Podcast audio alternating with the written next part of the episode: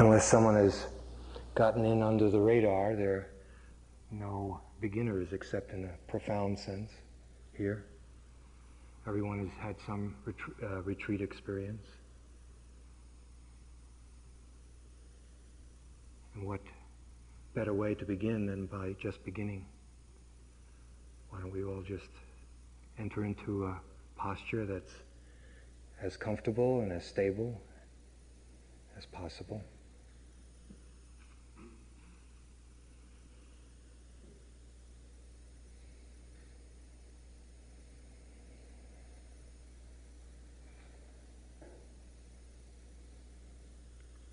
If you like, take two or three deep breaths.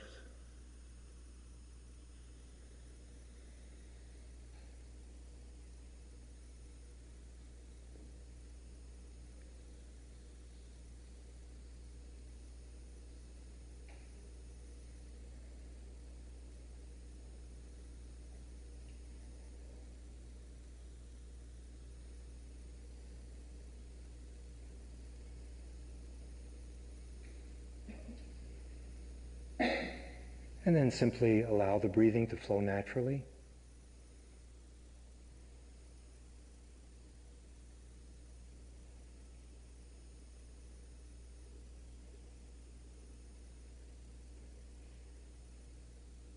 With no particular design as to how the breath is supposed to be.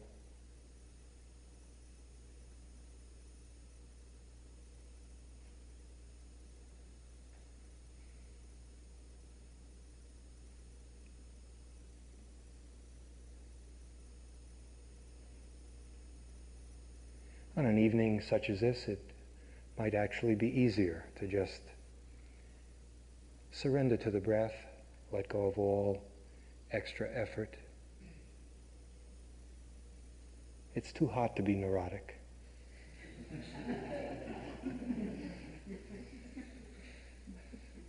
just give it up and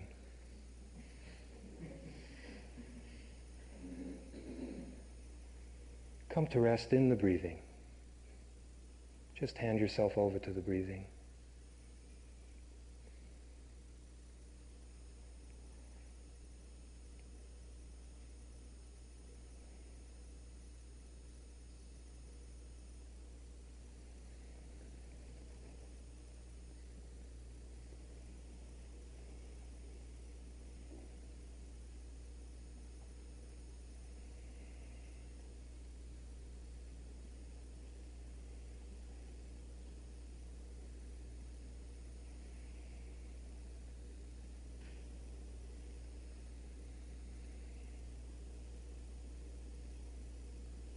Permitting each breath to emerge and disappear.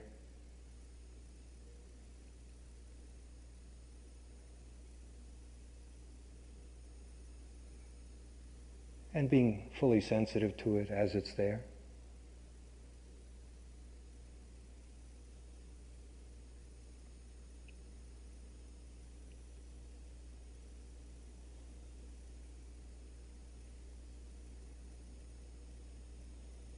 If there's a gap between breaths,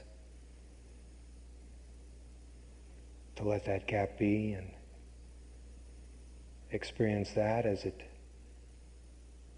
soon becomes another breath.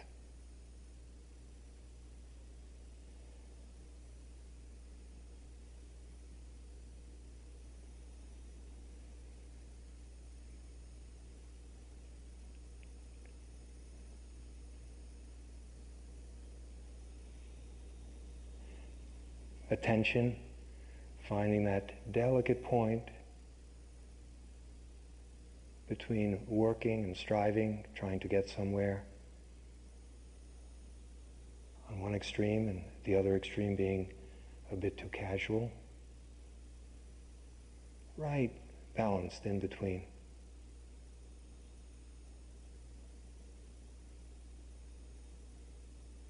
It's both passive and active. Passive in the sense that we just let the breath be, active in the sense that a certain alert quality is there to meet each breath as it comes and goes.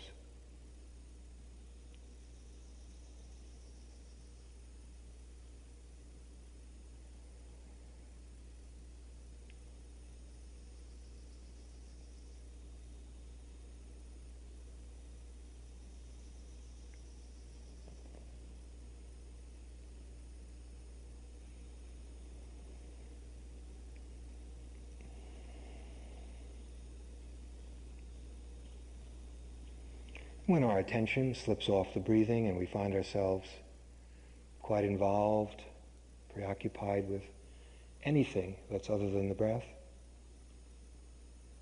noticing it,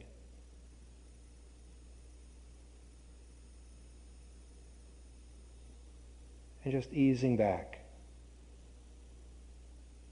to the breathing once again. The easing back, being free of any blame, any judging. It's just coming back.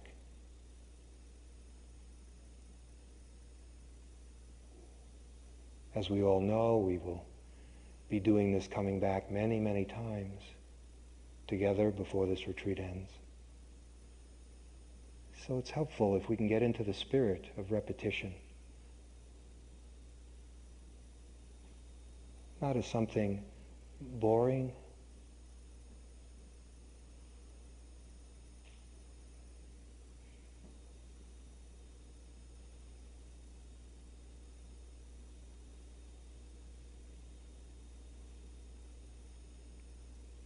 just natural.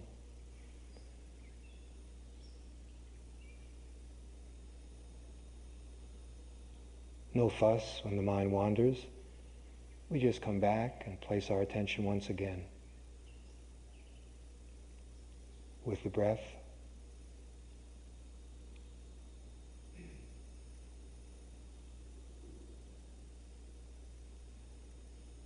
And we'll be beginning the retreat this evening and certainly tomorrow, emphasizing a practice that enables us to settle down.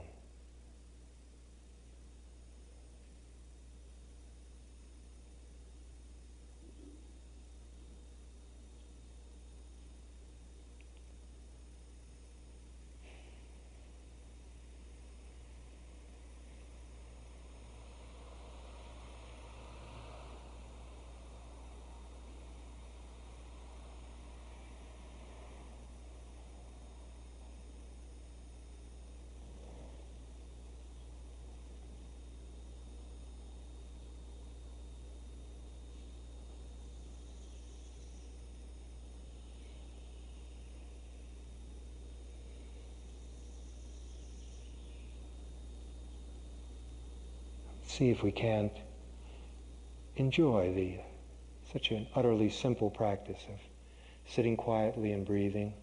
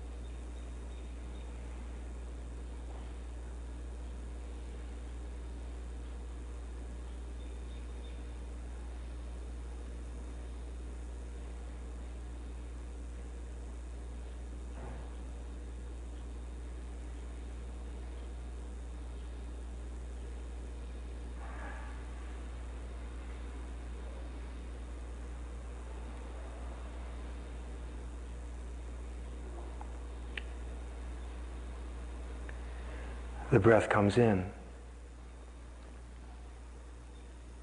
and the breath goes out.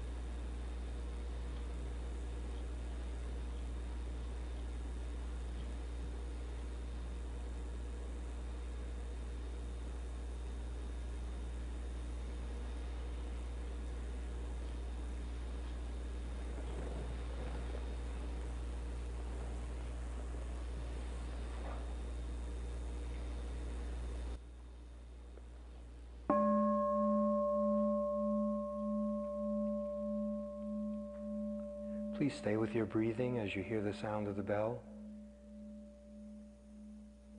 Stay with the sound until there's nothing more to hear.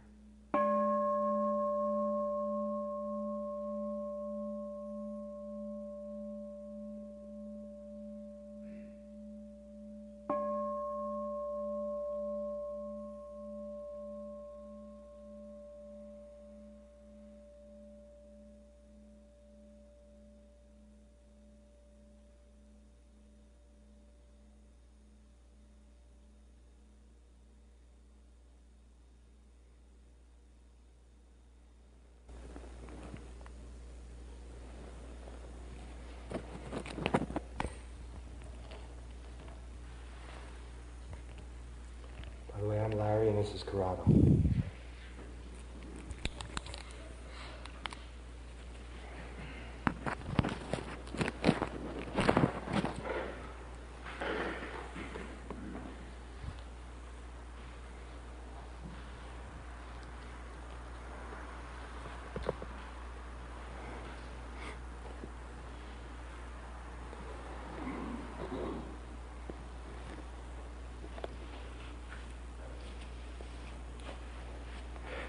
This tradition, at the beginning of a retreat,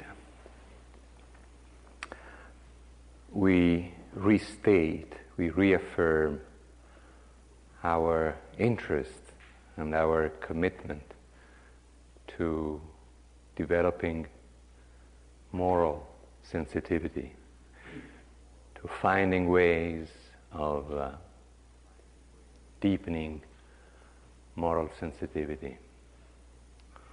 Um, intuitively, we always knew the importance of this kind of sensitivity. Whenever we come across someone who has strong moral sensitivity, there is some happiness which arises inside ourselves. So we knew the importance of this fact um, before we read some book about the Dharma.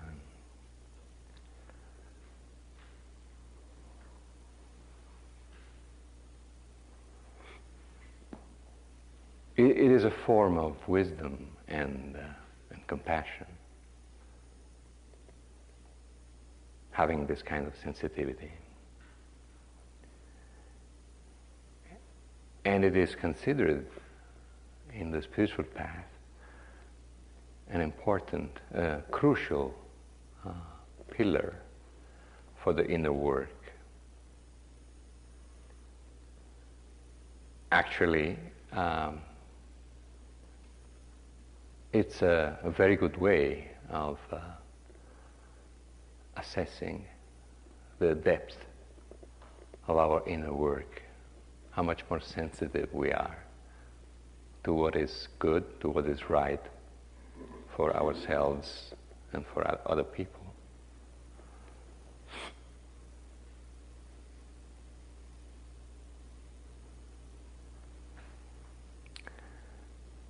Um, the five precepts are one of the many ways of uh, categorizing the field of moral sensitivity. The first precept is uh, refraining from killing, or in its fullest form, a growing respect for life.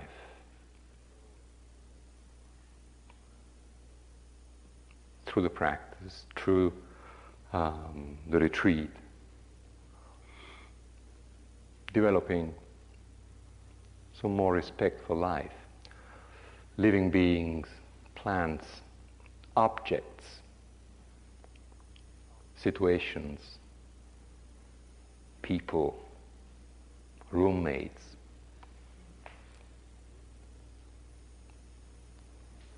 Roommate, a roommate is a form of life. Just in case. And uh, roommate's shortcomings also the form of life to be respected. And um, in a retreat, we have nothing else to do.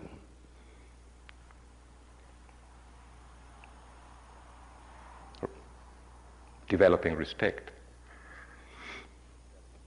is a major part of uh, our task.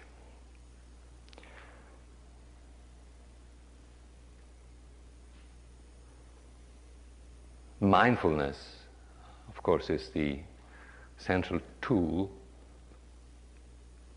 And uh, whenever we see our judging mind, we can bring gentle mindfulness to our judging mind, which is another form of life.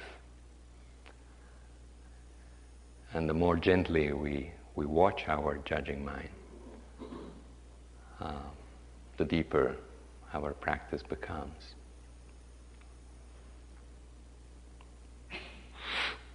All of you are old yogis, so you know uh, the importance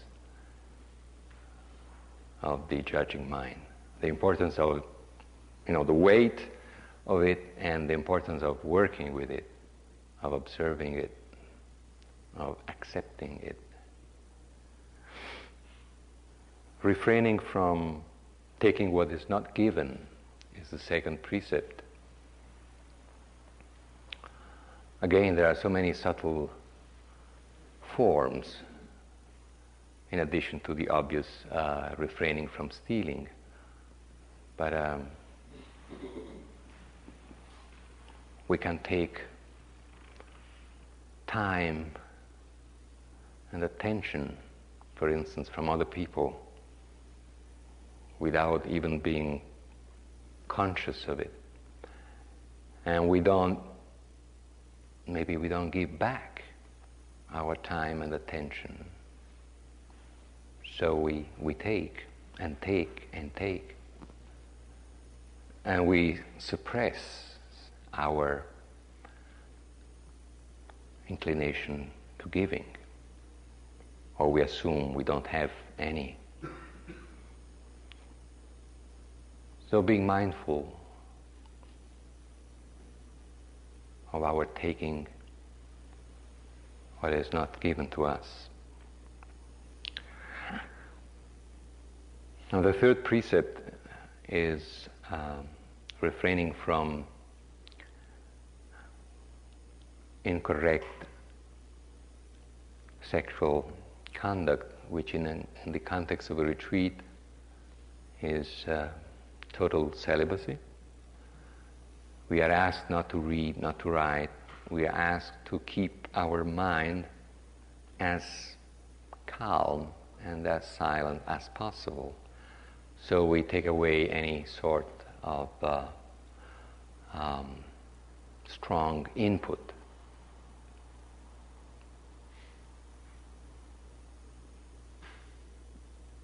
What happens usually is that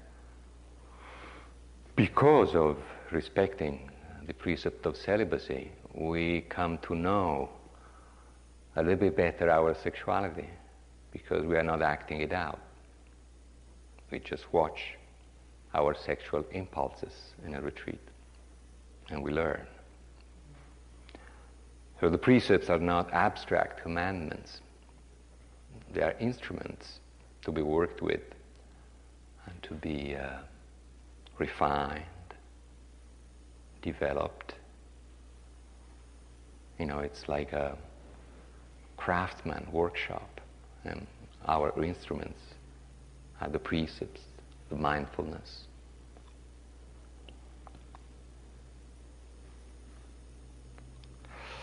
The fourth precept is right speech. A speech which is not false, which is not fearful, angry, which is not judging. Again, we try to facilitate the understanding and the deepening of this precept through the rule of total silence during the retreat, except for interviews, groups. And again, through the rule of silence, we learn more about our mind.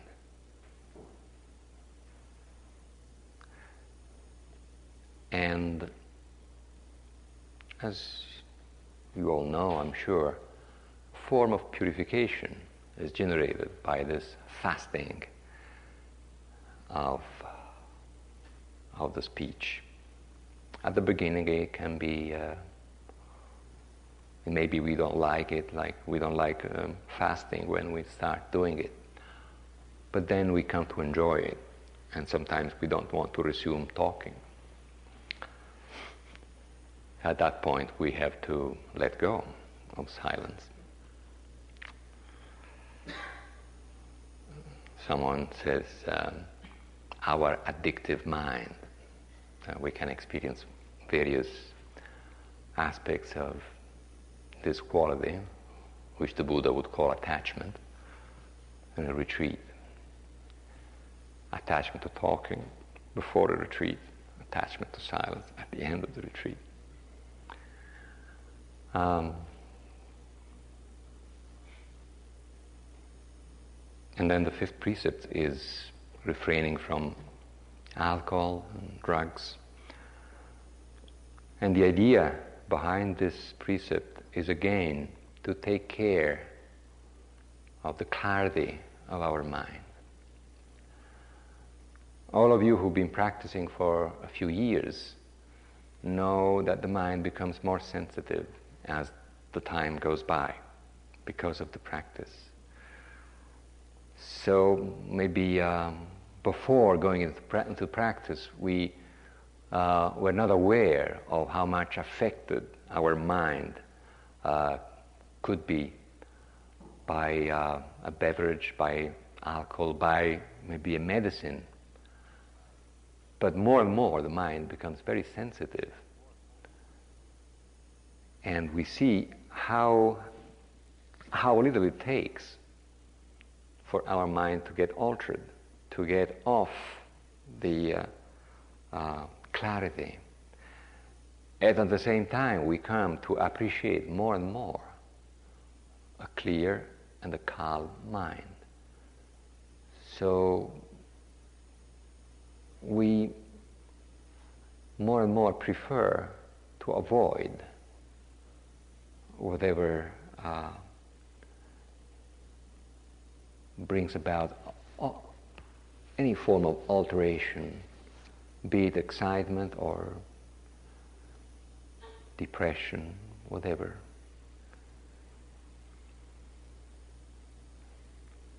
Now, in other words, suppose we are in an unhappy state of mind. Well, we can be in an unhappy state of mind with a clear mind. And more and more, as we practice, we prefer to be in an unhappy state of mind, with a clear mind, rather than altering that state and becoming less, a little bit less unhappy, but with a clouded mind. We don't like that anymore.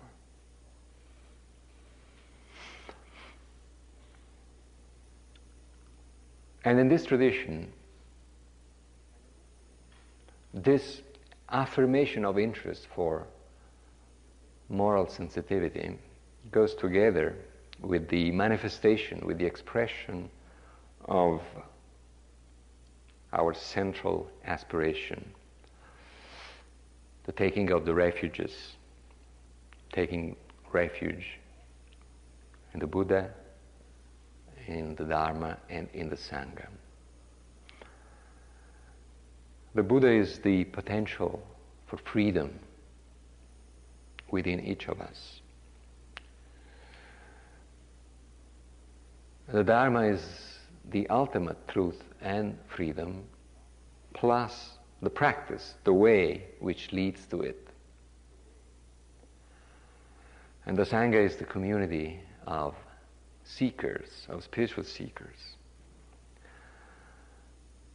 You can drop the, uh, the Pali or Sanskrit name, names and just think of the potential, the way, the truth,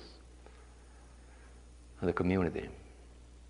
Sometimes um, people experience the refuges as um, something which creates a division, like taking a membership card, uh, entering a party, becoming a, a something. Now, all these are ways of division, whereas the um, purpose of the refuges is the opposite, is a unifying purpose. So whatever gets in the way of this purpose, just drop it. So uh, strange names and whatever. So remember the gist of it, taking refuge in something different from the things we usually take refuge into.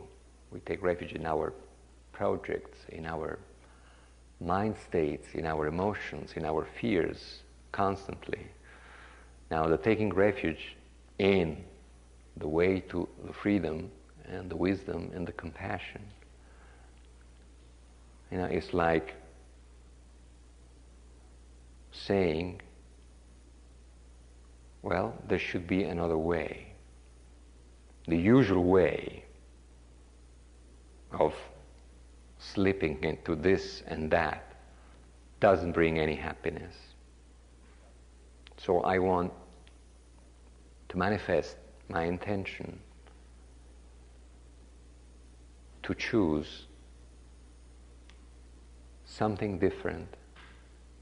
I don't know, we don't know what, the, what exactly this means, this potential, this ultimate truth we have an intuition. We follow an intuition, otherwise, we would not be here. We would consider all these things as very strange things. But we're here, and maybe we're not here for the first time, and maybe we're starting, we, we, we're starting considering strange other things. And these things are getting more and more real.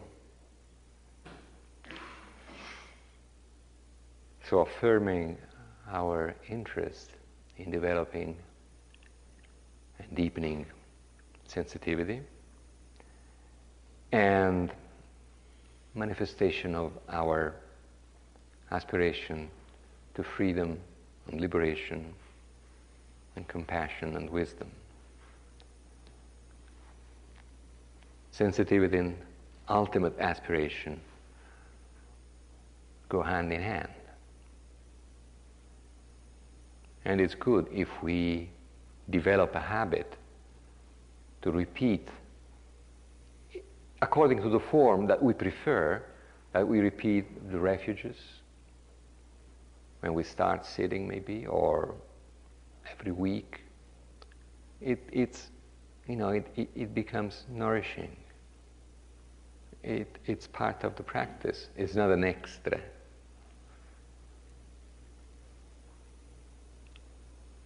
But again, um,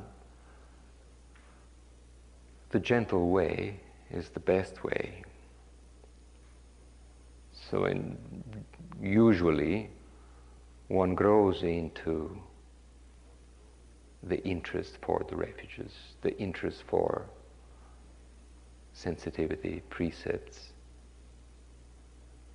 It has to be an organic process.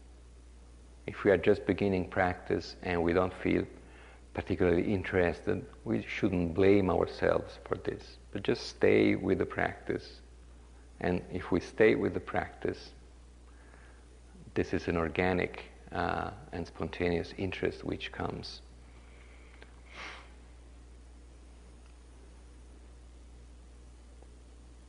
A retreat is a big help in this respect and in many respects.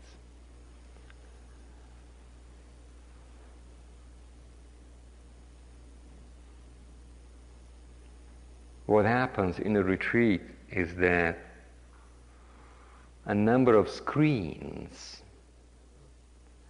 start melting away, sometimes painfully, sometimes not so painfully. Screens between our understanding and whatever it is that happens in our body and mind. So um, uh, uh, a stronger contact, intimacy with our life is generated through the practice of retreats. It takes some patience, it takes some determination at the same time, but everything is, uh, is uh, conceived in a retreat, is thought of to be a help to sustain our determination and to sustain our patience.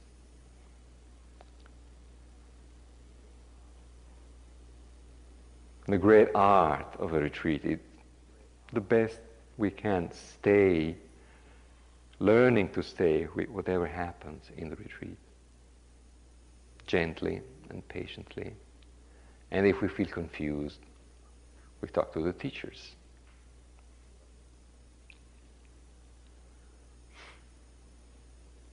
A retreat is a powerful manifestation of the power of the Sangha.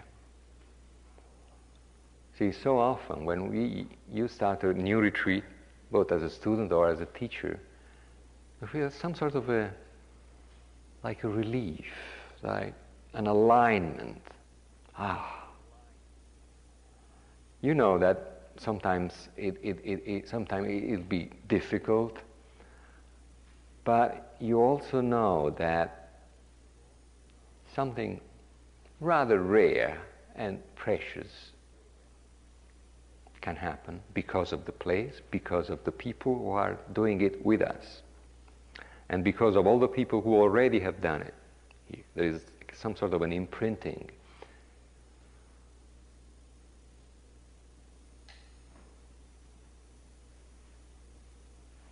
You know, suppose this little crowd here, instead of being um, made of practitioners, we're made of all sorts of distracted people.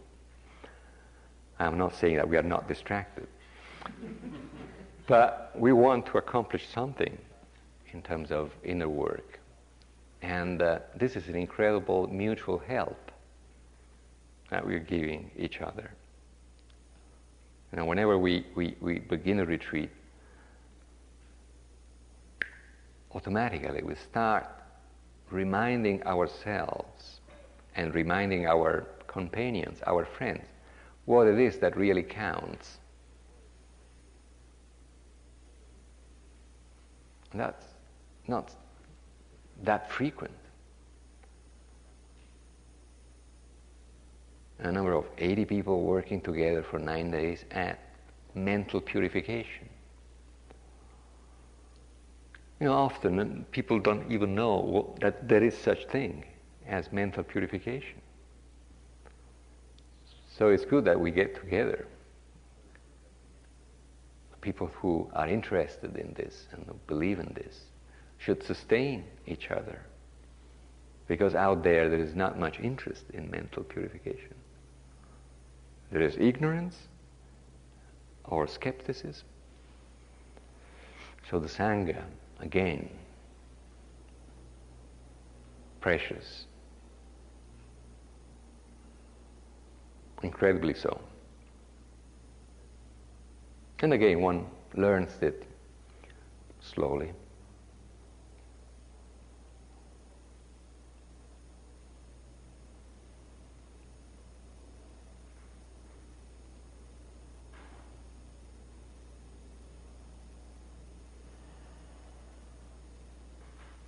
if we can really work right from the beginning, we are doing ourselves a favor. What I'm trying to say is that since the first couple of days, the first couple of days in a retreat are usually more difficult. Sometimes, without even realizing it, we can uh, have the attitude of, okay, uh, let's wait for the third day.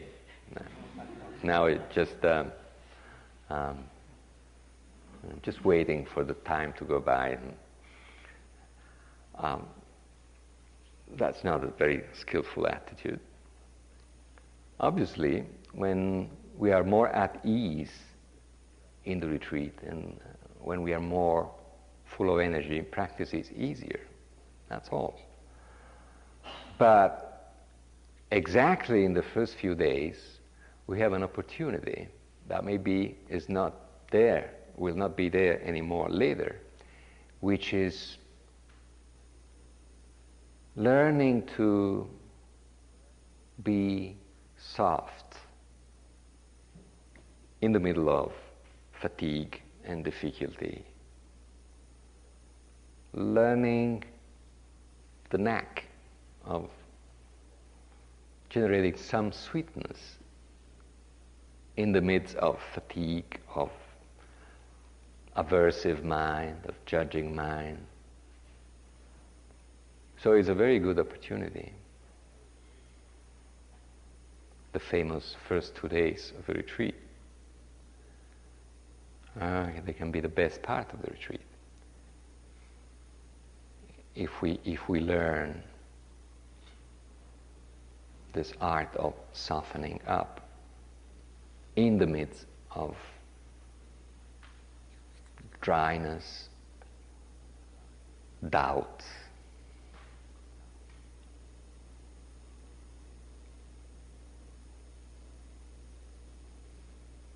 and um, the idea is just staying where we are using our mindfulness.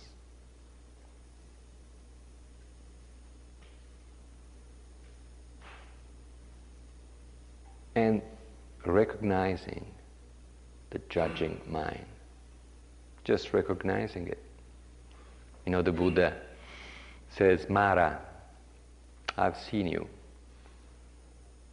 Very, very factual. So, judging mind, I've seen you. It's very different from believing the judging mind or contributing to the judging mind. Now, the key, the key for more softness and therefore for more wisdom and more compassion is more intimate knowledge of our judging mind. to develop the right mind, the mind which is called kamaniya in this tradition, which means flexible, workable, malleable.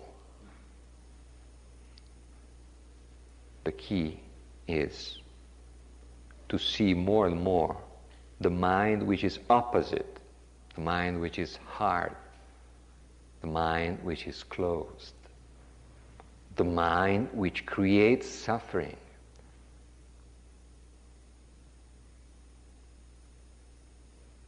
a retreat is a unique opportunity. No matter whether it's your third or your fiftieth, it's invaluable.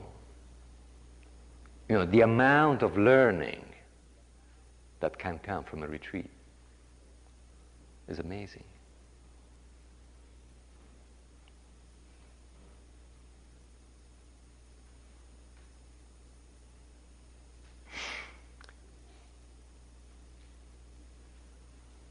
Would you like to add?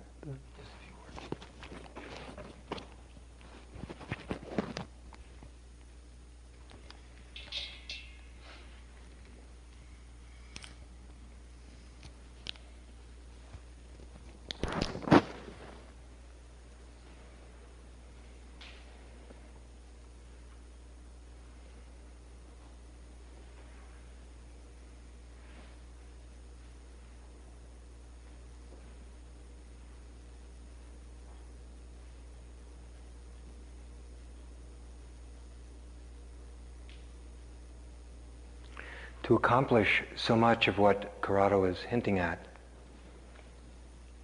we need to be awake.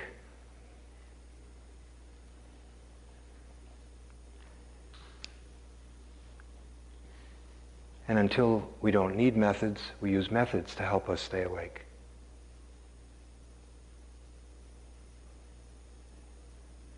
Particular method that will be emphasized throughout this retreat uh, couldn't be more simple, couldn't be more ordinary, couldn't be more natural, couldn't be easier to overlook and to underestimate.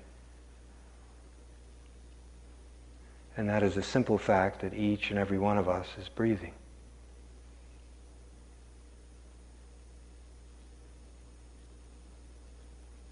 Certainly, we know that we're breathing when we're sitting. We just did that. We just saw that firsthand. Begin to notice that you're breathing while you're walking also. If you're standing waiting in line, you're also breathing. And when you lie down tonight to go to rest, to go to sleep, you're breathing. Whether you're a man or a woman or whatever age,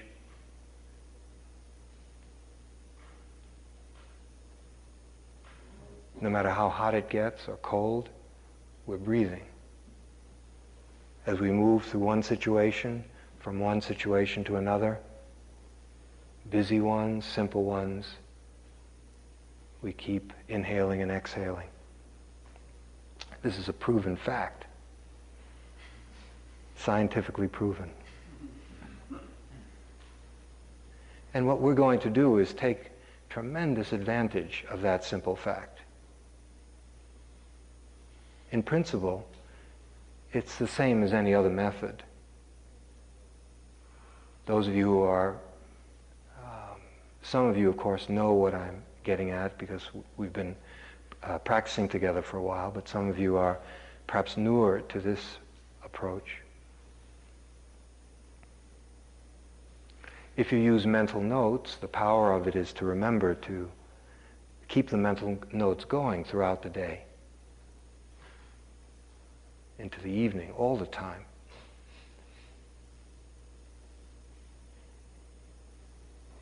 If you've used the koan, it's to keep that koan alive in everything that you do.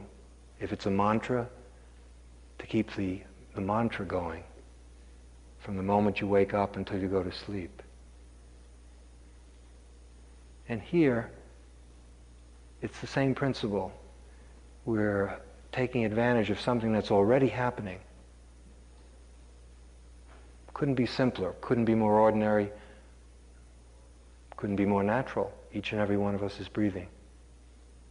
What might be a little new for some of you, I don't know, is this.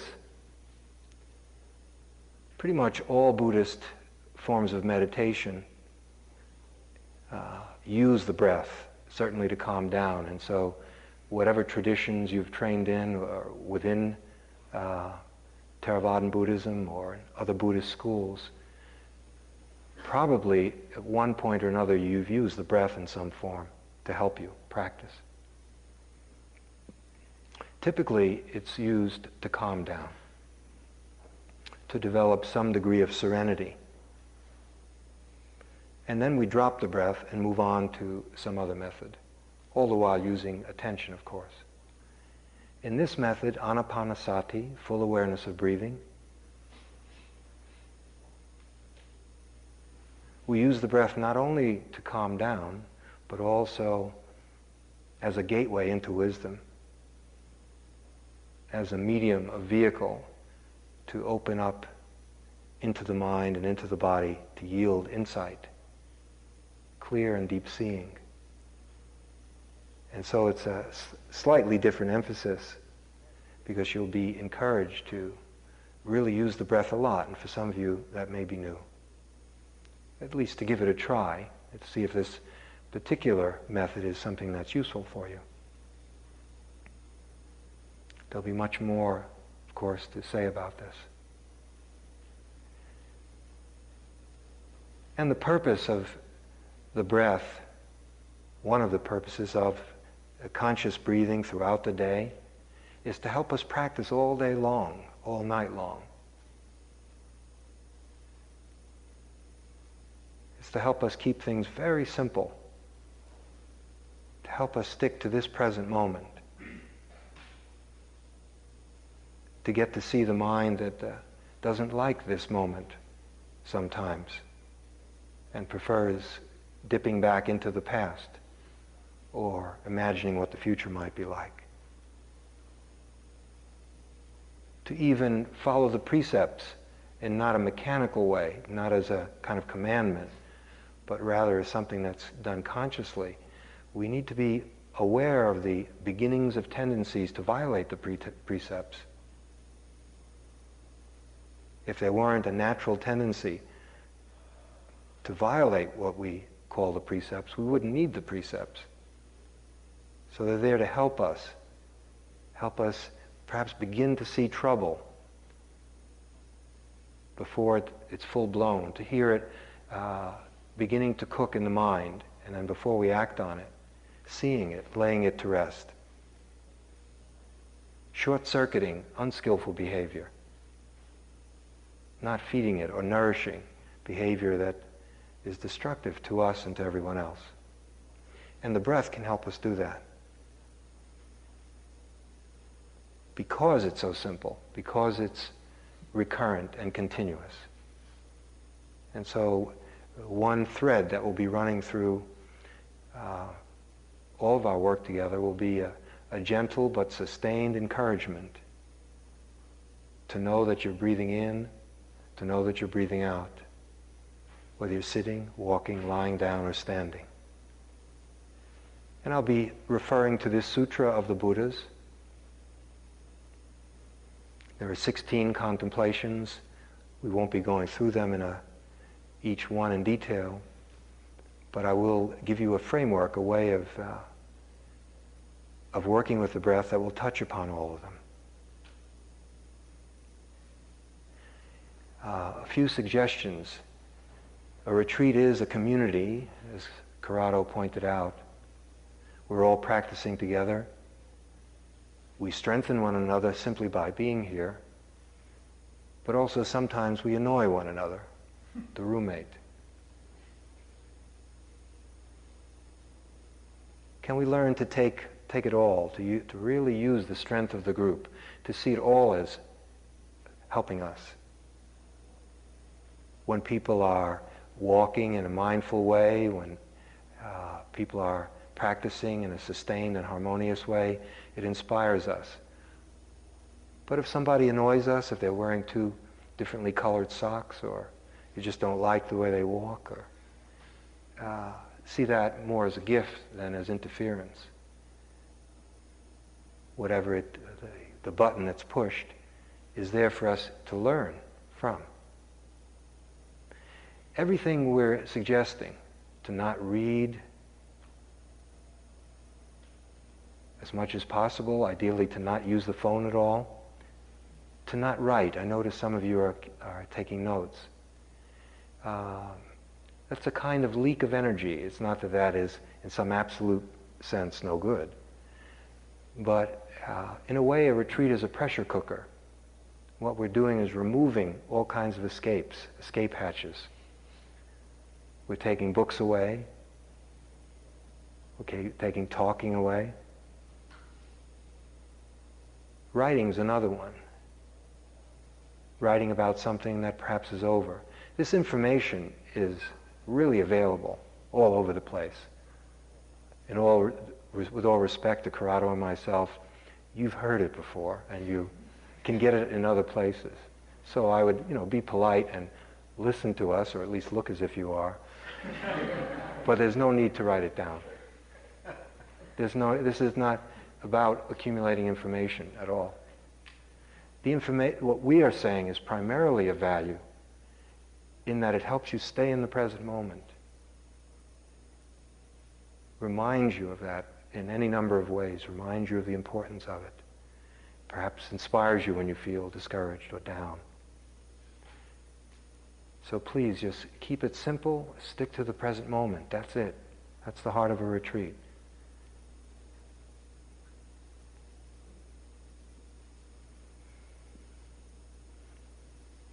Uh, just yesterday morning, I learned that uh, one of the teachers who's helped me immensely died, uh, Ajahn Buddhadasa in Thailand.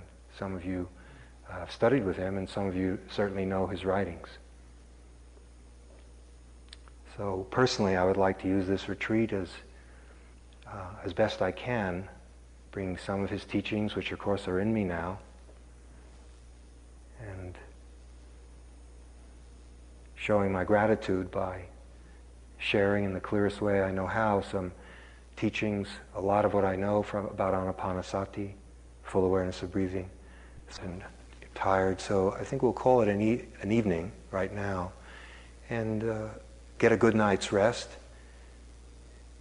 Uh, if you feel lots of energy, of course, no reason not to perhaps get a drink and then come back into the hall, or perhaps do some walking outside or here in the hall. But for many of us, if, uh, if we're tired, it's be good to get the retreat off and running and a, by getting a good night's rest. And then we'll meet one another again at 5.30 tomorrow morning. You'll be awakened at 5. Please uh, come to the hall on time. Stay till the end of sittings.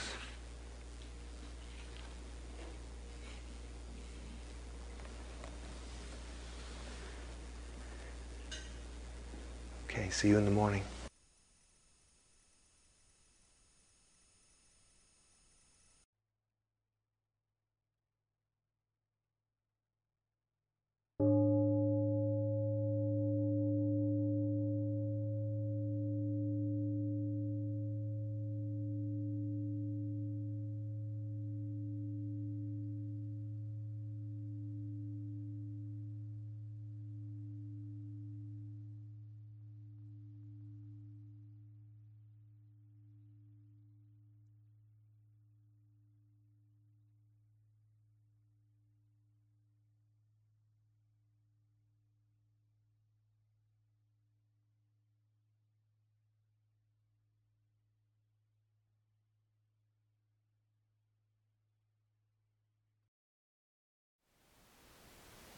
Thank you for listening. To learn how you can support the teachers and Dharma Seed, please visit dharmaseed.org slash donate.